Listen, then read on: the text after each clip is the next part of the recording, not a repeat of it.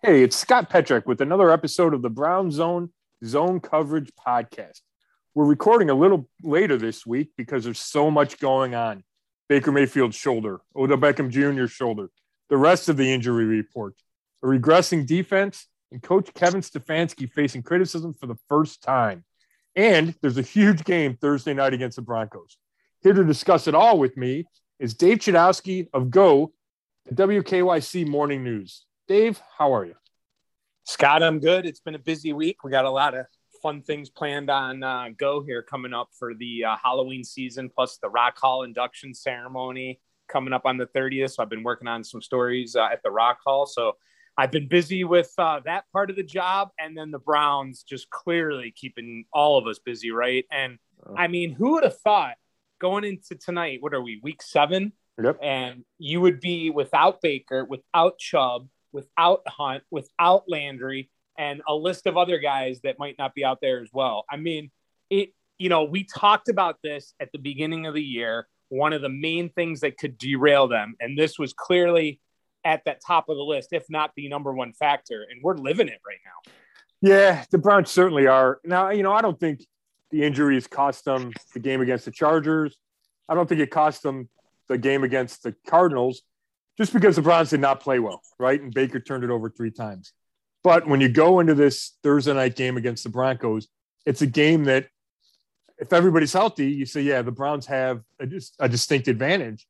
And now with the injuries at such key positions, obviously starting a quarterback doesn't get any more key than that. But then you move to the two running backs, like you mentioned.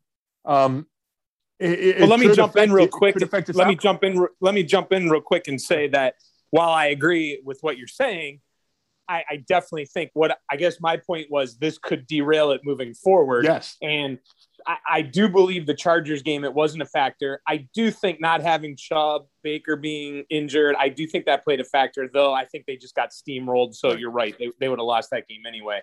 Um, but yeah, no, no question. You make a good point. I definitely don't think that they would have uh, they would have a different record right now because of the injuries. It's more of of looking ahead. Well, exactly, and I and I think you're 100 percent right there, Chud. That when you look sitting here at three and three with the game tomorrow, um, you look at it like the season is kind of on the brink. It feels like it's teetering, and a big chunk of that is the injury factor, right? And this game that if the Browns lose, they drop to three and four. And while that's not a death now, the math starts to get fuzzy if you're three and four and you're starting to think, okay, you have to get to 10 or 11 wins to get in the playoffs, and you haven't played anybody in the division yet. So this is a huge game. And the fact that the injury drop, injury backdrop is what it is, um, yeah, it, I get the same sense that you do. Is that the injuries could sabotage this key moment and key stretch in the season because we don't know exactly when everybody's going to be back. Um, so yeah, I, I don't think you're wrong in saying that at all. I just want to be clear that, you know, I don't think you can pin the past on the injuries, but it certainly looms large moving forward. Yeah, look at you only saying 10 or 11 wins. What happened to the 12? Well, I mean, that was my prediction. I'm just saying to get in the playoffs, you need 10 or 11, I'm, right? I'm, yeah. te- I'm, te- I'm teasing. You're right. Yeah. I mean, it's, I, my point there was, is that you, yeah, it's so difficult in the NFL to get in. I mean, and I, believe me, I thought it was 10, 11, or 12 just with you, Sue. So I'm just giving you a crap, right? But yeah. um, there are people thinking 13, 14 wins. And I, I just, you know, again, you got it. There's so many things that can go wrong in the NFL. And and it's not even the injuries. I mean, they, they're they're where they're at right now. And I, I tweeted this the other day. They are what their record is, right? We hear yeah. that cliche all the time. So uh, you know, the defense isn't meshing, and we're going to get into all this. But you know, I think it, before we recap the last game, I think we got to talk about tomorrow night first, right? Because there's so much going on and huge news today, right? Oh my gosh, yeah. I mean, wake up and up a little bit, and luckily I had, uh, you know, we call them shells. I've been working on okay, if Baker's questionable, what am I writing? If Baker's out, what am I? Or Baker's starting, what am I writing? And then the last of those three options for me was okay, what if Baker's ruled out and Case Keenum's the starter. And I didn't have any indication of that. I just, that was the third um, kind of variables, third scenario. And I debated not writing it because I didn't, I wasn't sure that Baker would rule himself out or the Browns would rule Baker out uh, Wednesday, today, Wednesday. And, mm-hmm. um, then that's what happened. So I was glad I had gone ahead and written, okay, Case Keenum's the guy, so I could get a story posted quick. But I mean, it doesn't get any bigger than your quarterback being out, right? And how much we talk about Baker and all that. And, you know, Case Keenum, we had a Zoom interview with him today, says he's very ready. He's built for this, had some good quotes. You know, he's a veteran guy. He started a bunch of games in this league. Uh, you know, took the Vikings to the playoffs at one point. So there's a comfort level there. But I think if you take a step back and you go, okay, who had the quarterback edge if it's Baker May- Mayfield versus Teddy Bridgewater? I think it's Baker. And I think when Baker's playing at his best, it's a pretty wide gap. Now, if you just said, okay, Baker, how he's played the last couple weeks or whatever, I still give the edge to Baker. Now, when you go Teddy Bridgewater versus Case Keenum, you know, I, I think you give a slight edge to Teddy Bridgewater. He's played more recently. Um, he's got you know more experience in the last couple of years. Case Keenum hasn't started a game since 2019, so I just think it changes everything about this game, and that's before we consider all the other injuries the Browns are dealing with. So, Case today, I caught a little bit of uh, what he had to say. He said he's he's ready, right? He said he's he's yeah. been ready. That's his job. He said it's going to be a great challenge and that nobody's 100% right now in the NFL. okay, so the problem is the Browns aren't even close to 100%. They're like at like uh, 40. I mean, you know, I, I, feel like he's kind of poo pooing that a little bit. Yeah, I think that, I mean, I think that's the, the talk, right? You say, uh, you know, everybody's dealing with, you're not using an excuse, all that stuff. Um, and to some degree, that's correct, right? I mean, you can't get out, you can't get around it. The Browns, you know, like to say, hey, the league's not going to cancel the game and they're not. Um, but it is a significant factor. And when you look at all the names, um, we've mentioned most of those. You know, we're talking about the Browns' best players, and um, you know when and it starts with the quarterback, right? And Baker Mayfield. And I don't care, you know, that he turned it over three times last week. I don't care that he couldn't lead the winning drive against, uh, you know, the Chargers or the Chiefs in Week One. He's your starting quarterback for a reason, and he's presumably your future in Case Keenum's, you know, a veteran backup that you like to have. But it's a it's a fall off there. Now, is it as huge a fall off as it would have been in the way Baker played the final eight games last year? No. But to me, it's still a fall off. And, you know, if Baker's 85% healthy and able to play, I would prefer Baker to be out there if I'm the Browns. So, you know, you know, I, I think there's a trust level in Case Keenum because he's played so, you know, like I said, so many games in this league. But, you know, like they always say, he's a backup for a reason, right? He is a backup for a reason, but he has that close relationship. I don't let me ask you this. How close are they? How close are he and Stefanski? I mean, I know he played with them. I mean, but other than playing with them in the Vikings, I mean, is there a lot of history with, with them? It, it, is there more to it than just their tenure there in Minnesota? No, I don't think so. I do. I do think they de- developed a bond. You know, it's 2017. Yeah. Keenum winds up coming off the bench after an injury. I think the injury is to Teddy Bridgewater. Um, oh, winds yeah. up starting right. Starts the last 14 games of the year. Goes 11 and three. They win a playoff game on a miracle. So you know you have that bond. And Stefanski was a quarterback coach at the time, so there's a tight bond there. And it, there's no doubt that Stefanski brought him here because he knew how he knew how he coached, but he also knew the offense that they were going to install. So, you know, there is a bond there. I've talked to Case, you know, a couple of times over the last two years about Stefanski, about Baker. Um, you know, when I wrote a, I wrote a story about Stefanski going back to Minnesota a couple weeks ago, I sat down with Case Keenum in Berea and we talked about Stefanski and his offense and just a bunch of different things. And there definitely is a bond between those two guys. What happens, and and you know, well, maybe you didn't know, but of course I'm going to throw this out there. What happens if Case Keenum just lights it up and the Browns win this game? And then let's say Baker can't go again. What's the next game? Uh, Pittsburgh on Halloween. Yep. All right. Now you know where I'm going. now he now Keenum beats the Steelers. Then Baker's ready to come back. Then all of a sudden we have the dreaded quarterback controversy. What happens if that happens? Chud, am I allowed to say I'm not willing to go there? Because I was driving home today thinking Chud's going to ask me this, and and I don't even want to entertain it. I know that that's a topic. I know that it's a possibility in a scenario, but I think there's so many steps we have to go through before we get there that I'm not sure. I'm not sure it's worth us talking about. I get it. Um, yeah. You know, I'm not a big drama guy, and it feels like you know it's kind of creating drama that's not even there yet. My gut is the job goes to Baker. The Browns need to find out if Baker's their guy. Um, you know, Case Keenum, as well as he might play this week, or if he has to play a couple weeks. And I got to say, the Browns, the hope is that Baker can play on Halloween against the Steelers, that the swelling in his shoulder goes down. They can do some exercises straight, you know, strengthen the muscles and the ligaments around that torn labrum, and he's able to play um, on Halloween against the Steelers. But I just think, you know, as well as Case Keenum could play, you know what his ceiling is, right? I mean, after he had that great year with Minnesota, he signs with Denver, goes six and ten, and is one and done there. Then he goes to Washington and goes one and seven and is done there. So, you know, the guy's a good backup, but he's a backup. And Baker's, you know, the number one pick and potentially, you know, your franchise quarterback. I know some people are changing their minds about that, but you know, I think the Browns still consider him at least there's a chance that he can be the franchise quarterback. So I think there'd have to be really, really extenuating circumstances for it to go the way you suggested. Yeah, I think that's a great answer, no doubt. Um, and when and when you say suggested, let's make it clear too that I'm not saying that uh, Keenum should replace him. I just I'm just throwing out the scenario if it were to happen. You know the town we live in, and you know these fans, and you know that would happen. Yeah, uh, I do. it, it's just yeah. I mean, we've seen it time and time again, and yeah.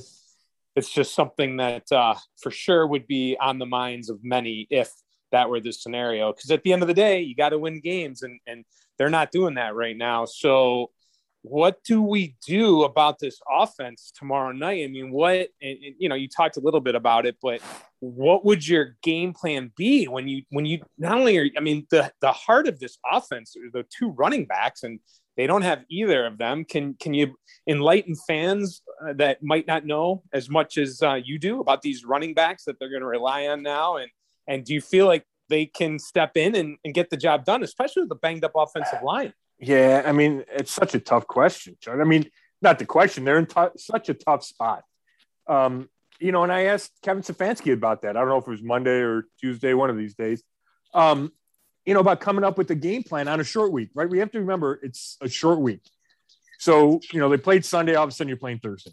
So, how do you design a game plan when they didn't know for sure until at least yesterday afternoon, possibly this morning, that Baker's not playing, right? Now you know Nick Chubb and Kareem Hunt aren't going to play. You're not sure about Jarvis Landry, who could be activated Thursday before the game, but hasn't been yet. You don't know about Odell Beckham Jr. So there's so many unknowns and uncertainties and variables. How do you say, okay, we're going to go into a game and run it and try to run it, right? We don't even know if we'll have either tackle. Um, or do we try to drop back and throw it with our backup quarterback and our backup receivers? Like, it just feels like Stefanski's hands are tied and he's in a difficult spot. And, you know, how do you come up with like how do you come up with the game plan? He's talked all week to his players about we got to scratch and claw just to come away with the win. And, and, I really feel like that is the mindset. Whether it takes, hey, we're gonna, you know, we're gonna punt 10 times because we think our defense can stop Teddy Bridgewater and we're gonna play for field goals and we're gonna hope for a pick six, like whatever it is to keep it a game where you have a chance to win it, right? Like I, I just feel that's how he's gonna have to approach this game. Um, so, you know, when you break down the running backs, it's D'Ernest Johnson, who, you know, he ran for 95 yards on 13 carries last year against the Cowboys. The most extensive work he got, it was after Chubb sprained his MCL in the beginning of that game. And the Browns ran all over the Cowboys, but he looked good. He's he's got some explosion to him. He's not the biggest guy in the world. He's a fighter. Um, you know, you watch him pick up the blitzes like in training camp or even games, not afraid to stick his nose in there.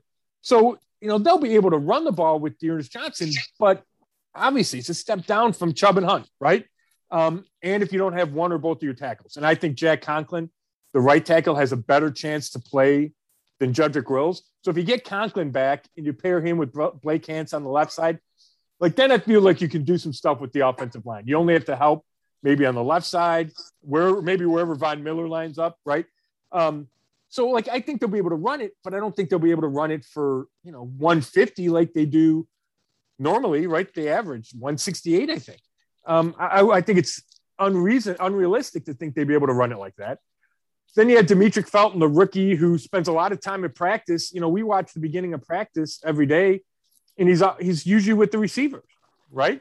He so, doesn't have a carry, does he? No, I don't think he does, Chud. So you know, now, you know, maybe he's a third down back, and you split him out. Um, you know, you line them up in the slot some, depending on if you know OBJ and Jarvis are healthy or not. Um, but you know, if you play him on third down, it means he's got to pick up the blitz. Do you trust him to do that? Uh, John Kelly is elevated from the pra- or activated from the practice squad. He becomes the number two or three, however you want to look at it, running back. He's played in the league before.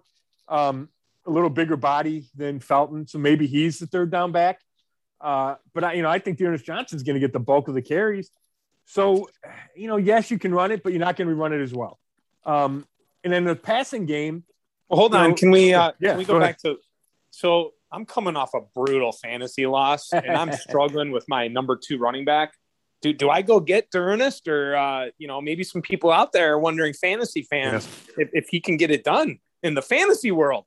yeah, yeah. I mean, I you know, I would put him at I don't know, 16 to 18 carries.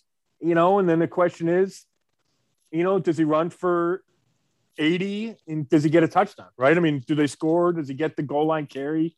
Um, you know, I, I think there's worse guys to pick up, right? If you know he's going to touch the ball 15 to 20 times, and I feel like he will. I, I feel like the Browns aren't going to come drop back and throw it 40 times, you know, with their backup quarterback. So I, I think he's a decent fantasy pickup. I really do. All right, now get to the passing game as I rudely yeah. interrupted you. No, I, I mean, there's again, it's the variables. Like, let's say best case scenario, Jack Conklin plays um, at right tackle. OBJ plays even though he's questionable, didn't practice. They activate Jarvis Landry, who has missed four games. I don't think he's 100% yet. You know, just watching in limited action on Tuesday. I thought, eh, is he, you know, is he running as fast as normal? Is he cutting as sharp as normal? You know, it's tough to tell watching only a few reps, but I didn't get the sense that he looked like Jarvis. Jarvis. Um, but let's so those two guys play. You got Conklin. You know, you still got DPJ and you got Higgins and Schwartz. All of a sudden, it looks like you got most of your pieces of the passing game, except your backup quarterback, right? So then I would trust Case Keenum to be able to move the ball. You still have your tight ends. I think he knows where the ball's supposed to go in this offense. Now, it doesn't mean he'll always put it there, you know, I think he's a 63% pass guy, which is fine. Um, but I think he'll be smart. I think he'll be able to move the offense, um, you know, like you'd expect a veteran quarterback to do. 62.3%, you know, in his career, 75 touchdowns, 47 interceptions. So that's a decent ratio, um, you know, three to two about. Um, he doesn't move like Baker does. You know, I think Baker's got more escapability than Keenum does. I think Baker's got a stronger arm than Keenum does. So, eh, you know, it feels like a controlled passing game, a controlled running game, a game that sets up for a lower score. And now you got to trust your defense, which has given up 84 points the last two weeks. Now, the Broncos aren't the Cardinals or the Chargers, but still, you know, can you trust this defense? Because I don't think this, I don't think the Browns win tomorrow night until unless the defense plays so much better than it has the last two weeks. So it's going to be interesting. Again, that balance between run to pass they're not going to abandon the run. Um, but if everything goes right from an injury standpoint, maybe they can lean more on the pass if you have Conklin back and if you get either OBJ and or Jarvis back. Do you think Jarvis could play? Yeah, I, I think there's a chance. Um, you know, I, I'd, I'd, probably put it around. I know this sounds like a cop out. I'd probably put it around 50 50. Um, I think if you didn't have all the other injuries, and maybe this doesn't factor in, um, maybe it shouldn't factor in, but I think I think it does factor in. Um, Boy, I'm it, I'm starting to wonder, and I don't want to talk a lot about this. Yeah. This, we could talk about this another time, but I'm I'm you know it, even though the the offense is about the running game, I'm starting to wonder if Landry's the heart of this yes. offense. Like with him not yeah. being there, it's really affecting Baker. Yeah, it, it's I think it affects everybody, Sean. I don't think it's just Baker. I think it's the entire offense, the energy level. Now he's standing on the sideline. I don't think he didn't fly to L.A., Um, but he was on the sideline the other day. But just having him in the offense, having him in the game, in the huddle, I think it does make a huge impact. Um, but probably especially for Baker. So yeah, I, you know, I think in a perfect world, you give him 10 more days and you bring him back against the Steelers and say, hey, Jarvis is 100%. Um, I, I, don't know if they feel like they have that luxury. And I know that Jarvis is pushing to get back as fast as he can. So it would not shock me if I'm writing before four o'clock tomorrow that Jarvis has been activated. Before we get to the defense, and that's going to be a major conversation, dude, Odell. I mean, how do you come out with that quote last week? And for those that missed it, what, what did he say? His hands are like Purell, 99. Yeah, 99.9. Yep. Okay. And now he said that after we did our podcast already earlier in the week last week. He comes out and says that and then drops another one. I don't think it's a drop, Chud. I watched it like 15 times. The ball hits his hands, and then the and then Alford, the Cardinals corner, gets his hand in there and rips it away. Now, maybe he could have secured it because it does hit Odell's hands first. Maybe he secure, should have secured it. Um, but I, but you know, when you say drop or no drop, the Petrak rankings, the Petrak grades like PFF does not give that a drop. Now that doesn't mean there's, you can't put some blame on Odell, but think, this guy, this guy could come. This guy could come and steal all your Halloween candy. all right, egg your house, and you're still going to defend him. That's that's not you, necessarily true, Chud. You love Odell. You you know what? I really don't. But I've developed a little bit of soft spot, and it's more of a backlash. I think there's so many Odell haters that I've yeah. kind of decided to go the other way. I hear you.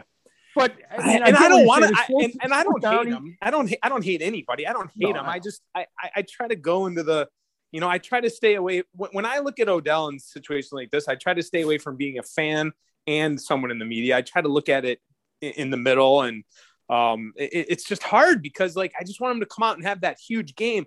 You know, I just want someone to like come out and like have that huge game, and whether it's Odell or Baker or someone that just overcomes everything right. else. Like I want someone tomorrow to do something special to overcome all the odds to pull off a win. Is that asking too much? It's not. And, and the fact is that they're going to need that type of performance um, because of all the adversity they're going through. Now, maybe that's Myles Garrett. Maybe Myles Garrett gets four sacks tomorrow.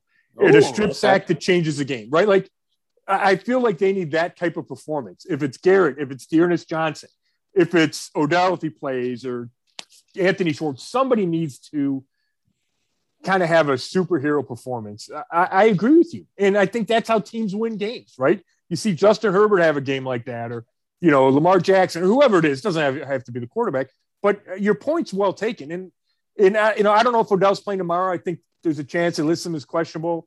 I think he'll play. I think he'll fight through it. I think you have to give him credit for. I mean, he got driven into the ground on that right shoulder, was in a lot of pain, comes back, plays the second half, catches five for 79. I mean, those are respectable numbers. And on the one fumble that Baker had, he's got Odell by himself if he could have had time to set his feet and get the ball to him. And it's a 70 yard touchdown again, you know, shoulda, woulda, coulda, but that's not an Odell problem, right? He's behind the defense on a broken play. So, yeah, yeah. You know, I, I, think when you come out of that game, I go, hey, that's a step forward for Odell. He had two catches a week before. Now he's got five for 79. But yes, he probably should have caught that. He could have caught that pass. I'm not going to say should have. He could have. And I also say this Kareem Hunt should have pitched it to him on the reverse, and Odell might have scored. There's nobody on the right half of the field. And I think Kareem just got the call wrong because if you watch that, Bitonio goes like throws his hands. I was like, what the heck? The ball was supposed to go back to the right, and instead Kareem gets tackled. And I, I don't think Odell gets touched if he if he gets the pitch. How nervous are you of uh, Von Miller? Did you see his uh, yeah. comment? Yeah, and I have to tell you, I, I went back and I watched the the interview, and he has a big smile on his face when he says, "I'm going to kill him," or whoever's right. blocking me, right? So it's, I mean, he didn't say it like you know, like a crazy man or something. Um, but he put he wanted the responsibility on himself. He goes, "We lost three in a row. I need to put the pressure on me. I'm a veteran guy." Um, he goes, "When I was getting sacks in this early in the season, we were winning games because they started three and zero, oh, and he had four and a half sacks, I think, in the first four games, and hasn't had any the last two weeks. Still a big time player. You know, he's getting older. He's 33, I think, but still a legitimate player in this league. Um, you got it. You Did can't let him see, wreck uh, the game. Did you see Keenum's comment today? Yeah, yeah, I was about- talking. Yeah, I was on the Zoom call. He's funny. He yeah. said he tried to text him and he changed his number or something. yeah. Uh, so if his backup quarterback uh, life doesn't work out, uh, well, it has worked out. But if wait, let me put it this way: when he's done with football, do you think he's going to go on the uh, comedy tour? Maybe a he might be what like a broadcast analyst. He's funny. Like you know what he is? He might go on the the Champions Golf Tour. He's, he's Oh. a big time golfer. I've talked to him a couple times. And real quick side note, or Yeah. two. First of all, he said he shot. I said, "How's your golf game?" He goes, "Well, I'm not playing. You know, I don't play much during the season." But he said he shot a 68 was his career best, and he shot it this summer in Denver. And last year, I talked to him in training camp, I think, and I and he said he'd just gotten back from the golf course or something, and he'd shot like 71 or 69, something, some great score. And I said, "Oh man!" And I'd shot like 79 that day, and I was like, "Man, you're gonna make me feel bad about the 79 I shot because he's like a legitimate. He finished, he finished like second or third at one of those celebrity things that they have in Tahoe, you know, with all the athletes and celebrities. So he's a legit golfer that um, maybe he makes a run at the uh, senior tour when he turns 50. I think I think I might remember that. I'll, I'll Yeah. tell you, everybody, you do not get nuggets like this anywhere else. this is this is what uh, Scott Petrak is giving you here. Uh, on a side note, that's a good and, and not shocked you as a golfer would uh, throw that nugget out there. Exactly. So, did did you get some golf in this week? By the way, I was able to squeeze in 15 holes. It was taking too long. I had to leave early. and not and not to brag, but I'm going to do it anyway. I finished with back-to-back birdies. So it's Ooh. tougher, it's tougher to leave the course when you just made two straight birdies. I'll tell you that. oh my gosh, Yeah. congratulations, that's Thank you. awesome. I would. Uh, I don't even know what a birdie is. oh my gosh. Um, all right, boy, did we get this last game wrong? I, Yeah. you know, I we we've done a pretty good job, I think, of of having an idea how these games would go. Um, you know, we each got one wrong before the last week, but I think even I think when the analysis is there and we have good support and reason for why we do what we do, even if you ju- like you just barely got the Chargers wrong, I Right. feel like I just barely got the Vikings wrong. Again, I'm surprised how. I mean, I'm I'm wondering where that defense came from in Minnesota because we, I mean, again, now I'm starting to think that Bears game was more about Fields than the defense, but that but then there's the Minnesota game, so then I get confused. I'm like, well, maybe they can do it. So anyway, bottom line is, I feel like the analysis is usually there. Uh, sometimes we're wrong though. I, I mean, obviously, if we were right all the time, we wouldn't be doing this, and we would be millionaires in Vegas, you know, blah blah blah. But boy, we were just way wrong on this last game. I mean, we just have to own it, and I think, um, you know, many people were.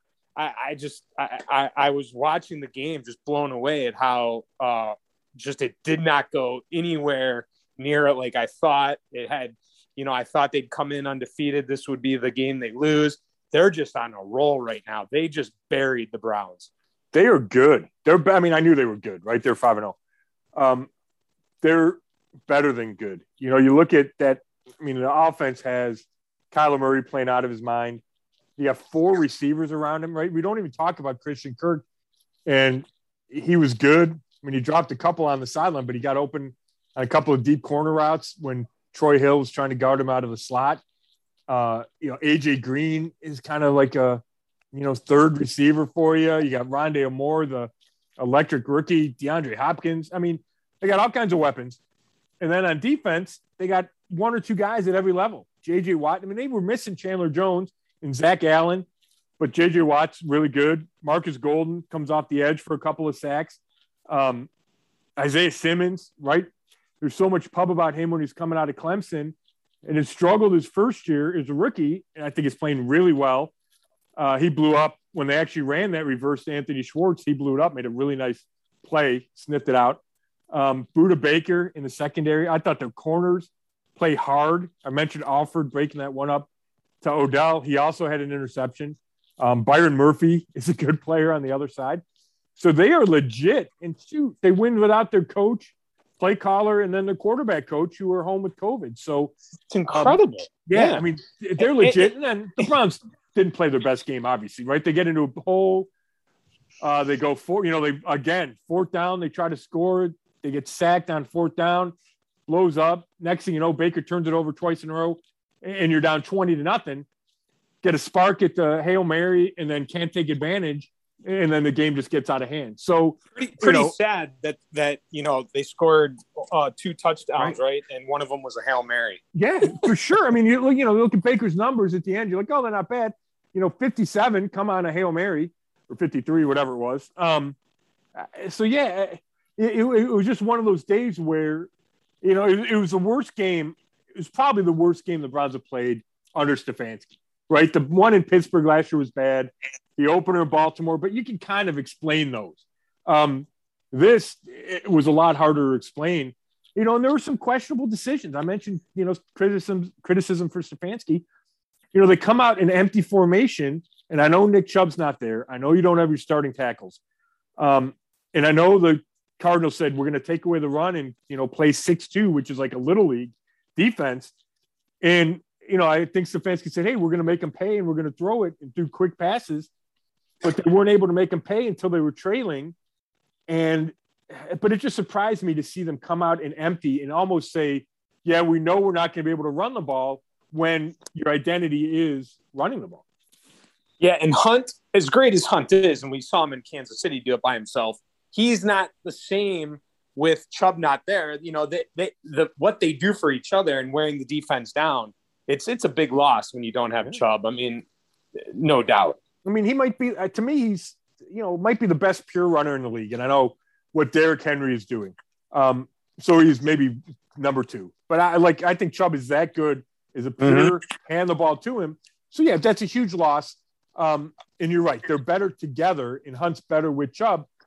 And and I do think we have to remember Hunt was banged up going into that game, even before the calf. He had a wrist and a knee injury. So, you know, I understand why Stefanski said, hey, maybe we're better off with the quick passing game, but it just never got going. And when I say never got going, like, you know, when you look at the end of the score, you go, oh my God, they get blown out. On the first possession, Baker hits Austin Hooper over the middle, third down conversion at about midfield. James Hudson, the third, the rookie right tackle, was lined up a step too deep. So the play comes back. And, you know, they don't convert the first down, they got a punt. Well, you know, if you're at midfield first down, maybe you score right? Next drive, they get inside the red zone, fourth and three. Baker drops back. The first guy he looks to is covered. They blitz. He doesn't get time. You know, he needs an extra second to see Odell running clear over the middle and takes a sack before he can see that. So you're really only a couple of plays away from maybe getting a little momentum, hanging around, but then it starts to snowball and your defense isn't helping you, right? Your defense gives up third and 19 and third and seven and third and whatever. And all of a sudden you're down 14 nothing and it, becomes a different game. I think one of my daughters scored a touchdown on the Browns secondary. I mean, it was pretty easy to get wide open. I mean, what is going on? I mean, I know these are great receivers, and Hopkins is, if not the best, one of the top three in the league. But I mean, I, I just don't understand how you're letting these guys get this wide open. Well, I, I know a lot of people want to blame Joe Woods, right, the coordinator, and I, I also understand that the buck stops with him, and maybe he needs to simplify things. But I know on that the one that DeAndre Hopkins got so wide open that Denzel Ward lets him go because he knows Harrison, Ronnie Harrison Jr., the safety, is going to be there. And Harrison sees a guy run underneath and jumps the route and leaves Hopkins wide open.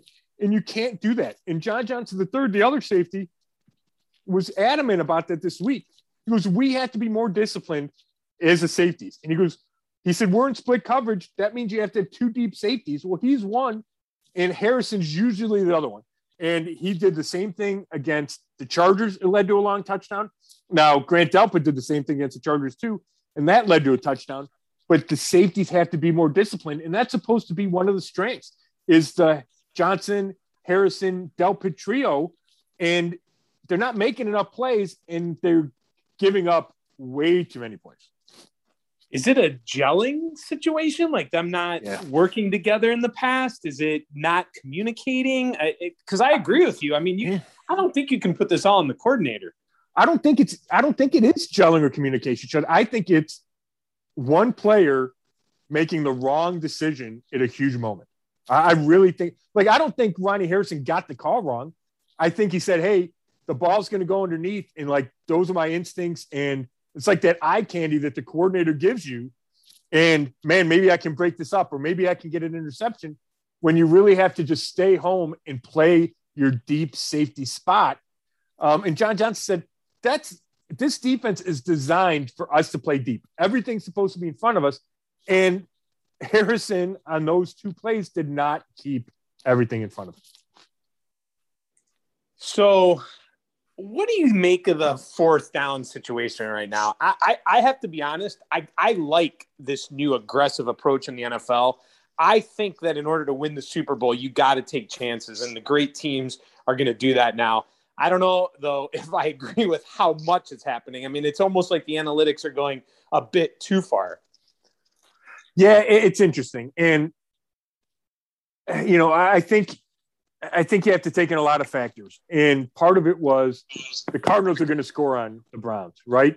So if you're Kevin Stefanski, you're like, you know, this three points is not going to help me enough. I need touchdowns.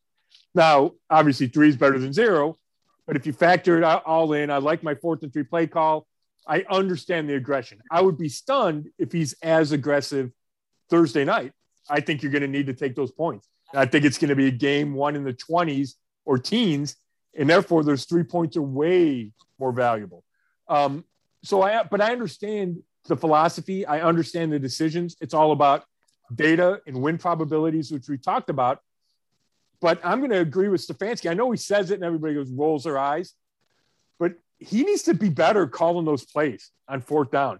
And for example, that fourth and three, he had I think it was Peoples Jones and Higgins kind of running a little I don't know, scissor route up in the right side, and neither of them got open, right? Now, maybe it's maybe they got to be better and they got to be more explosive or whatever, but that's really not those two guys' strengths.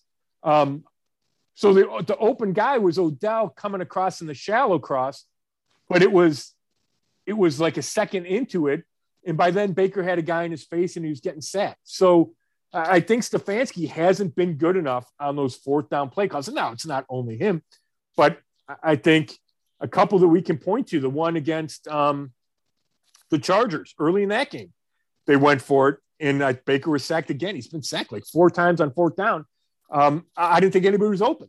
So I don't think Stefanski's just saying that. I think it's true, which maybe when you sit down on a Friday or this week would be a Wednesday or Thursday morning with your analytics people and all that, you factor in, hey, the calls aren't working. So maybe we need to change that win probability and lessen it because we're not as confident that we're going to pick up that fourth and two, fourth and three, fourth and four. So it's looking like um, looking at the injury report now. It is uh, looking like uh, Conklin is questionable, right? Yep. Uh, and uh, Wills is questionable. Do you do you have any gut feeling? Did you mention that earlier? I'm yeah. sorry. Do you have a gut yeah, I feeling? think I, I think I think Conklin. I'm going to guess Conklin plays and Wills doesn't. Now okay. there's a chance of neither of them does, but that's how I would lean: is Conklin plays and Wills doesn't. I mean, it's if you look at this injury report and it's the crazy. Browns. I mean, I'm not going to count it. Uh, there's a ton of guys on here, and then the Broncos. It's like a quarter um, of it. So I mean, they definitely have the edge there when it comes to um, the health.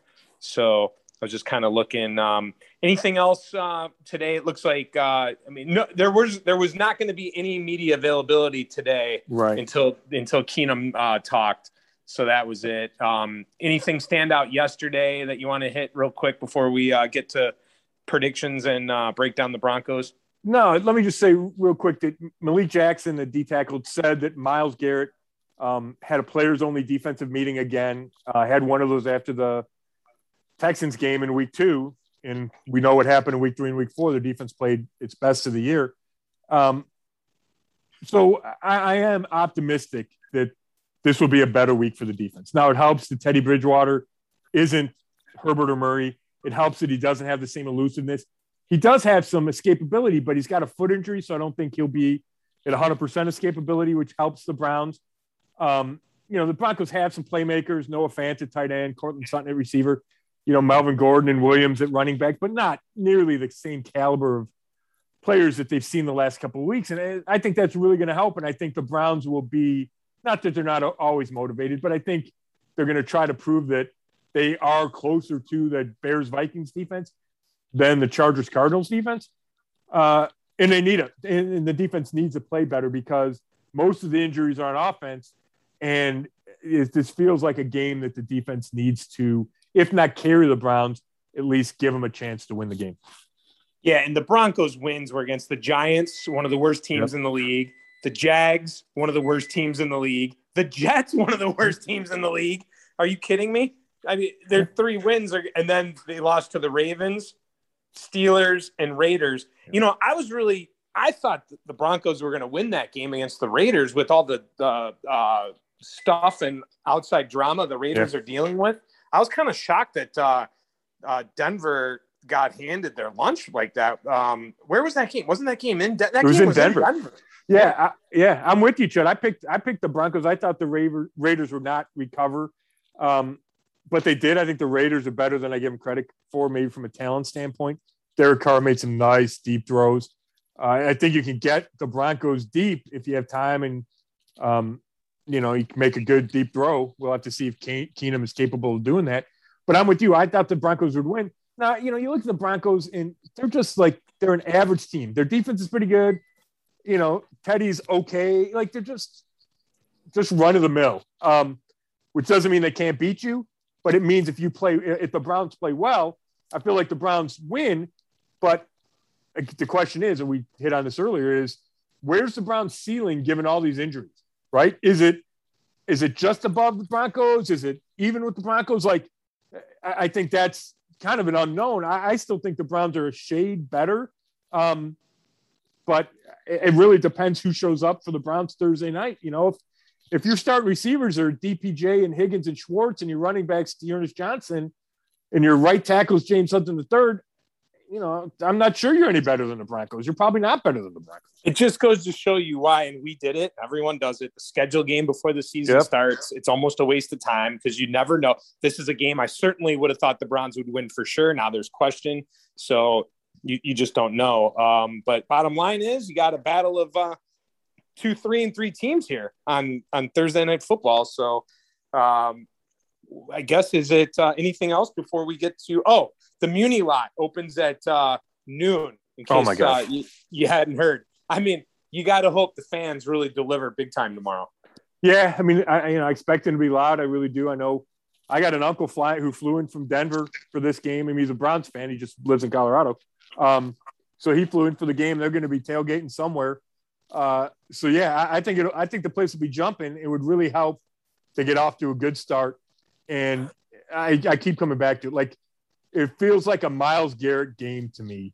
Is you know if he can take it over, um, all of a sudden you get the crowd really juiced up.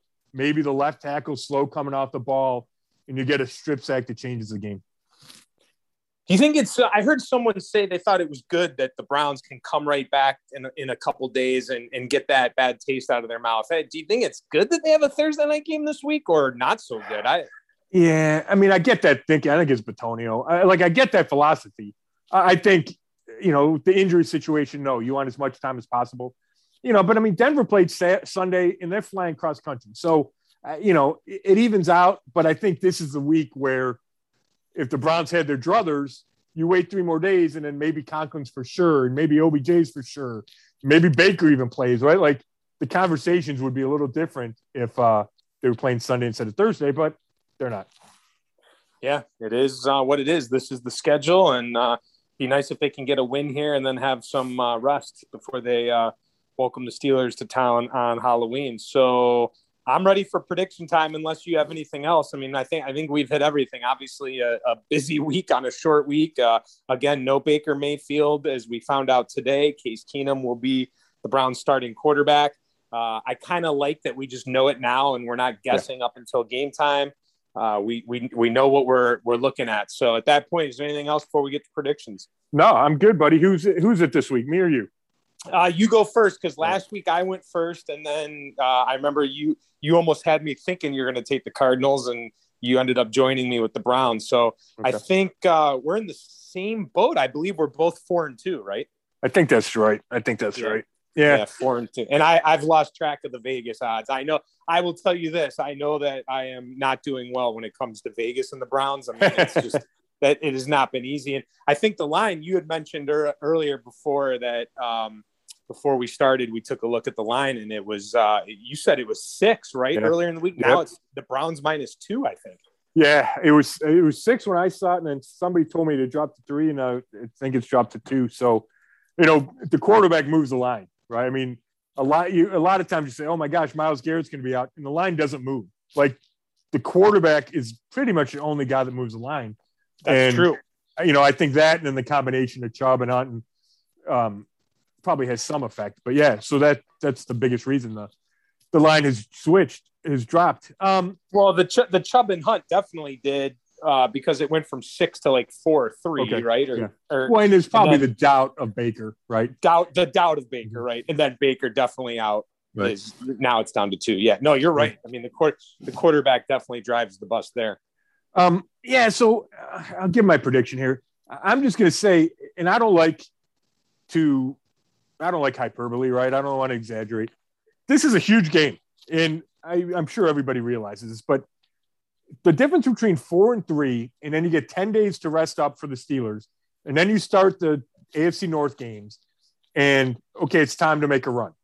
The difference between feeling like that and four and three and three and four with questions about your quarterback, um, other injury issues, haven't played a division game yet, and the division looks way better than everybody thought it would be at the beginning of the year.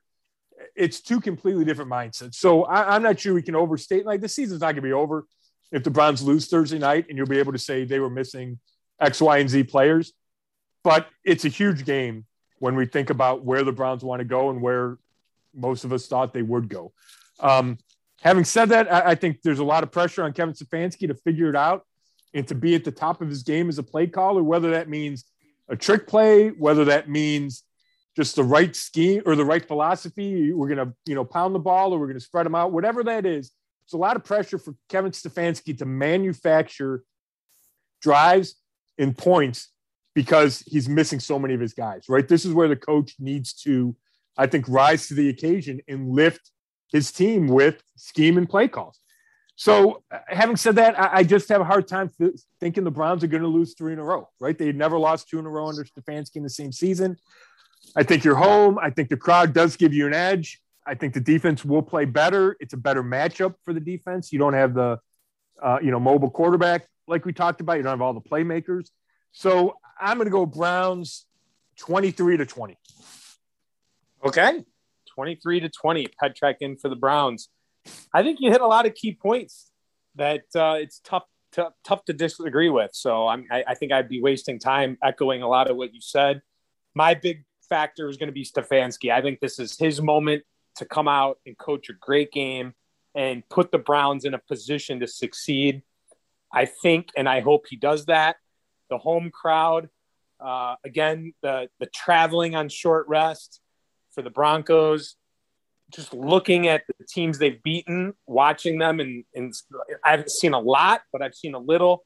I just I think the Browns three and three is a lot better than the Broncos three and 3 mm-hmm. I think that I'm not I'm not gonna lie. I'm torn because I will not be shocked if the Browns lose this game. I mean, because of the injuries and because of what they're up against. But at the end of the day, I think, like you said, someone like a Myles Garrett, someone steps up. Stefanski coaches uh, a, a, great game, or at least a good enough game to get it mm-hmm. done. It's hard to imagine. Um, you know, I, I I just can't imagine three and four right now. So I'm going to go with you. I'm going to go a really tight game. The line is two. I'm going to be right at that two. And uh, so at the end of the day, it will be a push. And I'm going to go Browns 19, Broncos 17. Wow. Okay. Low scoring. Yeah. Yeah. I mean, I could see, right? It could play out that way for sure. You know, and eh, I, I guess I got to say, Case Keenum's got to play pretty well, right? He doesn't have to play great, but right. he can't turn it over. He no. can't kill the Browns, right? Like he just has to manage this game and give them a chance to win. And I think that's the kind of quarterback he is. Yeah. All right. Well, let's get it done. You'll be there, right? Oh, I'll be there. I'll be there. Yeah. All Great. Right.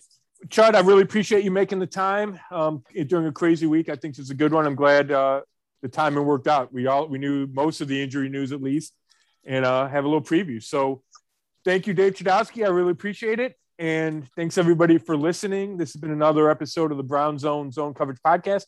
And you can read all my work at brownzone.com, which is sponsored by Fligners.